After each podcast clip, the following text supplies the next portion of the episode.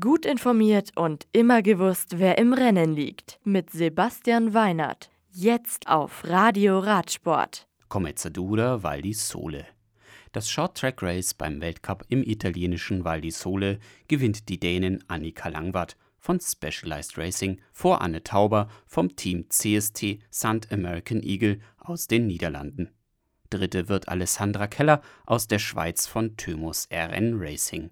Auf Platz 10 kommt trotz gebrochener Rippe als beste Deutsche Elisabeth Brandau. Bei den Herren entscheidet einen packenden Zweikampf Mathieu van der Poel von Corridon Circus für sich. Der niederländische Straßenmeister gewinnt seinen ersten Shorttrack-Weltcup vor Nino Schurter aus der Schweiz.